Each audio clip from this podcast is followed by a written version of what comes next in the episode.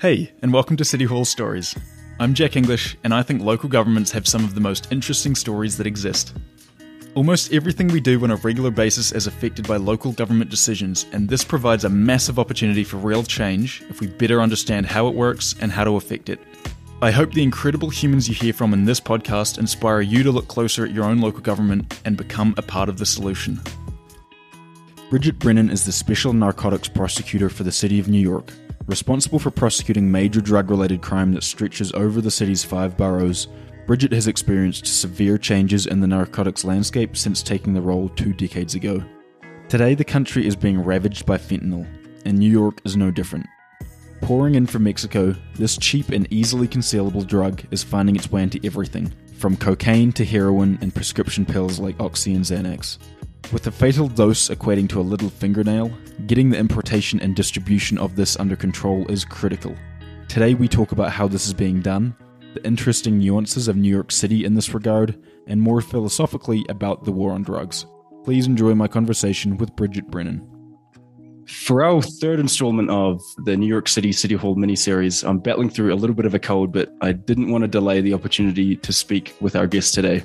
Bridget, I think this is going to be a great conversation, uh, in part because it's about an area that is really on the fringes of what most people think of when we talk local government. So, to kick things off, would love for you to briefly speak through your role as the special narcotics prosecutor for the city of New York. Uh, I guess, as well as the origin of the agency, maybe more broadly as well. Sure. My office has the ability to prosecute narcotics offenders throughout New York City. New York City, unlike most cities, has uh, five separate jurisdictions within it, five boroughs. They include Manhattan, Brooklyn, Bronx, Queens, and Staten Island. Because of that, each of those boroughs has an elected district attorney who can prosecute crimes in his own county, his or her own county narcotics crimes tend to flow from county to county. And so in 1971, uh, during the heroin epidemic, the original heroin epidemic in New York City, our office was created because to effectively prosecute narcotics crimes, and heroin is a critical uh, narcotic drug, it was important to be able to cross over from one county to the other. New York City has long been a major importation site for international trafficking, and that goes back to the uh, 1970s. And so it was uh, thought that that would be the most effective way to prosecute narcotics crimes. Narcotics includes heroin, cocaine, fentanyl, uh, addictive opioid pills, and our jurisdiction also includes related crimes.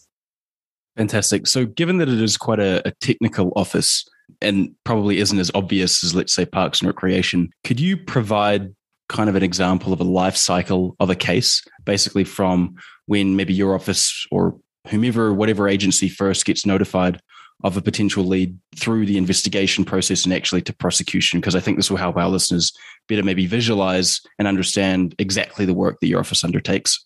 Sure our office, um, because New York City is such a hub for many things for theater, for finance, but also for international narcotics trafficking trafficking. Because of that, we work with a lot of federal agencies and a lot of uh, organizations outside of New York City and New York State. And a good example of a relatively recent case that we did began with some information that came from outside of New York State and was provided to my office. Uh, and in connection with that, we started, uh, investigators started to observe and follow an individual whom uh, they had good information was trafficking in heroin and fentanyl. And as they were following him, they observed him carrying a heavy bag outside of a building. And the information, what they observed, corroborated information that they had learned from, from confirmed sources, but confidential sources. They had um, various facts that they had learned while they had been investigating this individual. And then it was confirmed by their observations. And so they stopped him based on the information that they had. This happened last year, around this time, around December of last year, and recovered a very significant amount of uh, drugs from him. They recovered, I think it was about the initial stop yielded about 20 kilos of drugs from him, uh, which turned out to be fentanyl and heroin. And so then they went back to the original location and they obtained, through court process, a search warrant to go back into that location. When they went back into that location, there were more drugs inside. And they also found what we call packaging materials. In order to distribute drugs like heroin and fentanyl in New York City and really across the US, often it's packaged in tiny little envelopes they're called glassine bags here in the states, and they're uh, the type of envelope envelope that you might find a single um, mailing stamp in. And so they found these stamps there. They found other paraphernalia that indicated narcotics uh, packaging was going on. And so they did further investigation and they learned who else was connected to the site. And they also had information about the other individuals who were connected. They got a warrant for one of the individuals connected to that site. And they stopped him uh, about three weeks later. Initially, in the first stop, not only did they recover uh, drugs, but they also recovered a gun. And when they stopped the um, individual, they recovered about $16,000 in narcotics proceeds from a, the woman who was believed to be his wife. And then they followed up further they obtained financial information and records, including records from the wife, because they could see that she too had been involved in the narcotics trafficking. Among the financial records that they recovered was a receipt for a storage locker not too far away. And when they uh, entered the storage locker, they found a very large stash of guns.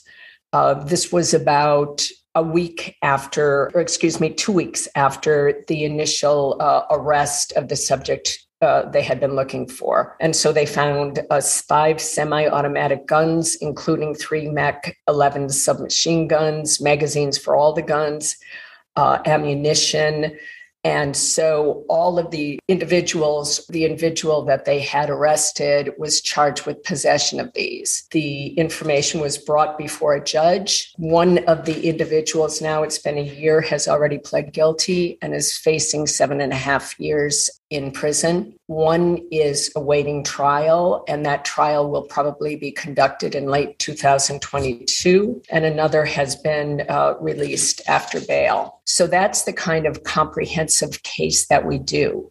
Had we not seized all those drugs, literally millions of glassines uh, containing these drugs could have been distributed throughout the United States. You know, the guns were really large, dangerous guns. And we're having an issue of violence here in New York City. And so taking these guns off the street and eliminating anyone's access to them was critically important. It's another thing that we are very concerned about during narcotics investigations is any association between guns and drugs but it, literally um, millions of dollars worth of drugs were taken off the street, cash was seized, and guns were recovered. And it started with information that someone had developed outside of New York City and was shared with us during the course of the investigation. The drugs were recovered in Queens, one of the counties in New York City, and the guns were recovered in Brooklyn, another county. And so it sort of exemplifies the significance of having a special narcotics prosecutor with jurisdiction, the ability to prosecute in all five counties of the city. What a uh, a fantastic account! It feels like a it was an entire episode of Law and Order summarized within four minutes. So I really enjoyed that. Following on from that very final point in terms of exemplifying the importance of that cross jurisdictional cooperation, let's look at maybe another major metropolitan area that doesn't have the exact same setup as New York City does. And I don't, we don't have to pick on another specific city like Chicago or LA or wherever, but how does the lack of kind of an interjurisdictional agency impact the district attorney or whomever was tasked with overseeing this in those cities? New York City is actually unique in the fact that it's broken down into five different counties. Other cities don't generally fall into that. They there may be um, in the metropolitan area several counties. But perhaps not within the city itself. So it's unique in that way. And so you have a confluence of things going on. There's the fact that you have uh, multiple uh, jurisdictions within New York City, multiple counties within New York City, each with its own elected prosecutor. And then it's also a hub. It's a hub for international activity of all kinds. And because of that, it be, has become a hub for narcotics trafficking. Uh, very large amounts of narcotics uh, most of the uh, heroin and fentanyl that we seize now in New York City originates uh, south of the border. It's in Mexico. It is coming in through one of our international markets, marketplaces.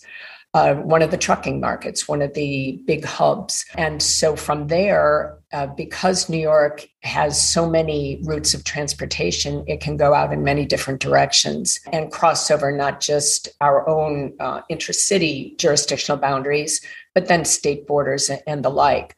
But I don't can't think of another city, at least not in the United States, that has the same kind of construction, you know, where it's broken down the way this city is makes a lot of sense. And also touching on that previous answer as well, you'd mentioned really the the surge in gun violence that we've seen honestly since the beginning of COVID. And a previous guest, Marcos Soler, the director of criminal justice for the city of New York, touched on this as well. And he drew a bit of a, a weaving narrative um, in terms of how criminal justice has evolved within the city of New York, kind of since the 70s, since the early 2000s, and through to today. Would you be able to, Bridget, maybe even just from the time you initially came in a couple of decades ago, share how the narcotics landscape has changed and evolved within New York City in the past couple of decades? Sure. Interestingly, I think you can track the history of the office back to the first heroin epidemic in New York City, which was in the 1970s. And at that time, the source of the drugs uh, was Asia. They were heavily diluted. There were extraordinary rates of overdose death, but the picture was very different. Uh, the average age of overdose death was 22. Most of the vast majority of those dying were men. Like today, many people dying uh, were impoverished and people of color. That is the reason, actually, special narcotics began to address that heroin epidemic. Uh, and the office was set up. It was small at that time. There were only about less, fewer than a dozen employees, all of them men. Uh, and they focused on the kingpins. Uh, at that time, there were the drugs were coming in from Asia. The coordination was through criminal organizations, uh, both within New York City and outside New York City, and then uh, more local criminal organizations, main, mainly centered in Harlem. And the office was involved in major investigations into people who have become well known because movies have been uh, made about them, like Nicky Barnes uh, and others. But then, uh, as that uh, problem faded out, crack cocaine became a major problem in New York City and it fueled a lot of violence. Uh, the greatest number of homicides ever was during that era. But that had to do with street dealing of drugs, with very low level dealing of drugs. And so a lot of special narcotics focus was on lower level crimes at that time, lower level dealing. By the time I came into the office, uh, I had been a homicide prosecutor during that era. And it was important to me to get on what I considered to be the front end of the problem, not to just look at the low level uh, crack operations, not to only try to solve homicides, but to try to cut off the major supplies of cocaine. Uh, and my office then, then I came over to special narcotics, and the office that I was working in, the part of special narcotics, uh, I didn't come over as head of the agency. I came over as a bureau chief, and we were focused on international importation of cocaine. Eventually, I became head of the agency. Cocaine faded out. And then we started to see the opioid crisis. Uh, first, it appeared we saw um, the proliferation of addictive prescription pills on illegal markets. Then we saw heroin following that, heroin coming across the southwest border, and now fentanyl. And so, as the drug challenges have changed, so too has the focus of the Special Narcotics Prosecutor's Office. It's been around now for about 50 years. Focuses have changed, the drug problems have changed, and our approach to them has changed as well. Certainly, at the time the office was founded, there wasn't as much focus on strategies like treatment, harm reduction strategies, those kinds of things. Although before the office was founded and before some of the more punitive measures came in in New York State, there was a big push uh, for treatment. Treatment at that time was in uh, drug treatment programs were in their infancy, but the state set up a mechanism for committing people to drug treatment, but there was no way to keep people in, and the programs weren't uh, very effective, and it didn't work. So the state then threw up its hands and focused on prosecutions. I think we're seeing a swing away from that now, which is good. And we're trying to incorporate all possible solutions to address the drug problem now, from enforcement and prosecutions to drug treatment to other uh, harm reduction strategies, which might be effective in ameliorating the problem. We've spoken about fentanyl quite a bit already in the conversation, and obviously it's just become more and more of an issue as the years are, are rolling on. I still think a lot of people probably don't fully understand why it is such a topic of conversation, how destructive it is, and how revolutionary it has been. What has the agency's experience been with fentanyl? And why is this situation different in terms of risks or the distribution to more of those maybe traditional narcotics? Fentanyl is an absolute killer. It is uh, up to 50 times more potent than heroin. The amount that can kill you would fit on the tip of your baby finger. And it can be easily hidden, concealed in other both drugs that uh, drugs sold on the street, some of which uh, might be illegal drugs like cocaine and heroin, or it might be pressed into counterfeit prescription pills. And the people buying them might think they're buying illegally they're buying but they're purchasing legally manufactured pills with you know content that they can count on uh, fentanyl has been a complete game changer. Fentanyl is a completely chemical product. And because of that, it is much, much cheaper than heroin to manufacture. And it is much more potent than heroin. And so for the smuggler, it's a dream product. They can get many more uh, glassine bags, many more doses out of a kilogram at a much lower price to manufacture and charge just as much on the street. So it's a dream product to them. To the user, it's a killer. In New York City and across the country, uh, health officials have pointed out the escalating rates of overdose death and have linked that to fentanyl. Super quick follow up question, and I'm not sure if the data does exist for this.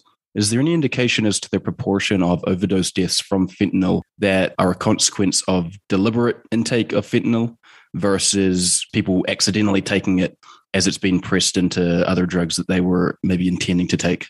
No, it's really very, very difficult to uh, kind of isolate that. Generally speaking, our information about overdose deaths comes from toxicology results after somebody has died and that are performed after an autopsy. But the only way to really understand what somebody has ingested, since it all becomes mixed up within the body, is if you are able to obtain a sample, um, maybe if there was uh, perhaps a pill bottle next to them when they died, or some drugs left over from the batch that they had taken but usually uh, we're not able to obtain that. We've tried to obtain that. We've worked with teams here in New York City that are called uh, teams of police officers called uh, overdose response teams that are tasked with collecting that kind of evidence after an overdose death so we can try to understand what has caused the overdose. I think it's critically important that we try to inform uh, people who may be using illegal drugs as as best we can uh, about the dangers they might be facing. Now, there is some information that some people do seek out fentanyl. Uh, some people like the high. It comes more quickly and it's much more profound. And some people don't like the high because it comes quickly and it passes quickly and it kind of knocks them out. It does have its following, but it is mixed. We have found it to be mixed now with cocaine. Um, sometimes it's pressed into uh, the the favorite pill on the uh, diversion market is called blue. It's a 30 milligram oxycodone pill, and we found it pressed into pills that look very like the original pills. Uh, and so it's just mixed up in so many things now. Sometimes it's sold as Xanax. You know, anybody who's buying on the illegal market really uh, faces the risk of ingesting fentanyl. So, since really last March, the whole concept of criminal justice and public safety within the US and, and really in a broader global context has changed. And the narrative around it has changed as well in terms of what communities expect from their policing agencies. How, if at all, has that impacted the work that you're doing around narcotics? It's been a number of things. Obviously, coronavirus, and that's had an impact on really manpower and resources in law enforcement agencies that we work with, along with everything else. There are a lot fewer uh, resources available, meaning there are a lot fewer police officers available to do the kind of work that we're doing. We work very closely with the DEA as well. And of course, the DEA continues uh, to do this kind of work because it's their mission. But the NYPD, for example, has been uh, focusing on many other things uh, over the past year, year and a half, um, both in terms of demonstrations, and then uh, many of them were affected by COVID themselves. There are many people who took ill, and there's been a surge in violence, and that has to take top priority. And so, at that level, our work has been affected more so than at the highest levels, I would say. But what that does to us is it does not allow us necessarily to get insight into the street level markets for drugs. And so, where we might be able to see um, how pills are being distributed or how this particular drug is being distributed and which ones are mixed with fentanyl, we don't have the same insight. And so, we're not able to sound the alarm the way we might have been at a different time. Yep, makes makes a lot of sense. I imagine it feels challenging in your role, Bridget, year over year, putting so much effort into curbing this affliction within our society, yet seeing it effectively grow and grow each year and simply new heads kind of sprouting off this beast, like we've seen with fentanyl. And I imagine as a result, it can sometimes feel like pushing a bit of a boulder uphill with the influx never really ending, right? You're at the end. Um, however, that distribution is still from, this case, south of the border. What are some of the objectives, maybe on a more broader and strategic level, you're working towards to enable you to maintain the same level of drive after doing this for, for quite some time? I don't see it quite that way. What I've seen in my years of working on this is actually a lot of success. I mean, I began doing narcotics work during the crack epidemic, and we saw crack really recede. And crack claimed a lot of lives. The drug itself claimed a lot of lives the homicides, the violence were at epic rates. They haven't reached those rates again, and I hope they never do. That receded. And, you know, eventually another drug took hold And those were legal prescription pills that were being way overprescribed and then being sold on the illicit market.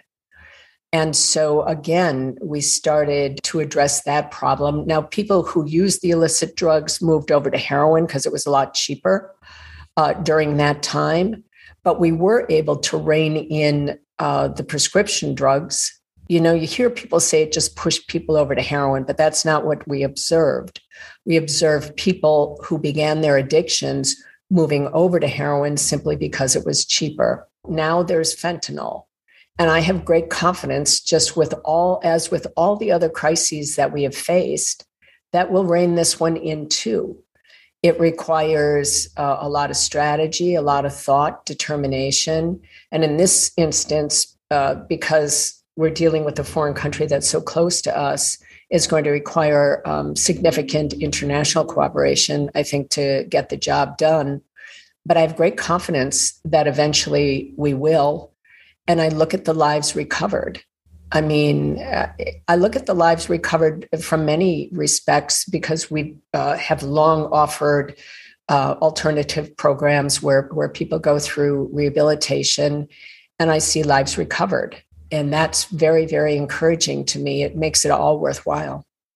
100%. I think that was a, a fantastic rebuttal to my uh, rather pessimistic question. Are we talking about ultimately a demand or, or a supply issue? We've talked a lot about Mexico in terms of where these drugs are flowing through from. However, if we were able to effectively target and constrain supply, would supply just shift to another drug, to another geography? Would it really make a difference? Or does the underlying driver of drug abuse, which really is, is despair and oftentimes economic despair, mean that people will continue to search out some means of relief by whichever way is necessary? I think that people have always, I mean, uh, through the millennia, they've sought relief. Alcohol, and you go back to ancient uh, works of art, you hear references to morphine. So clearly, people have always sought relief. Some drugs are extremely dangerous in terms of addiction, um, how it, they change your brain very significantly. And so, if we try to curb access to those drugs, and for example, with respect to the addictive prescription pills, that was a big entry point for many people to begin their addiction. They never intended to look for escape. They were overprescribed drugs, which created a dependence, um, a physical dependence. And if they didn't have the same level of opioid in their system, they felt like they were going to die uh, they weren't seeking out anything but uh, relief from their pain. They weren't trying to gain pleasure from that. And it happened uh, inadvertently and unexpectedly. And so I don't think there's an inevitability of addiction and overdose death at the levels that we're seeing it now. Just like everything over time, things wax and wane. And I think this will too. We have a, uh, a pretty simple traditional closing question here at City Hall Stories, and, and very curious how you choose to answer this. Could be specifically related to narcotics, it could be more broadly, um, but it's pretty simple. What is one accepted truth of local government that you believe is incorrect? I think there's an assumption that local government must always have a very narrow reach. And I think our agency is an extraordinary example that local government has a much further reach than one might think. The impact of our work across the country and across the city, and how our work is affected by international criminal organizations and geopolitical forces, has been profound.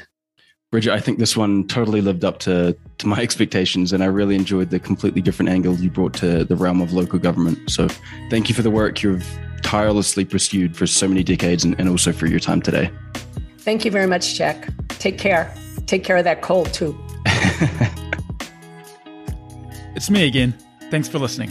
If you enjoyed it, leave a rating on Apple Podcasts and connect with me on LinkedIn. See you soon.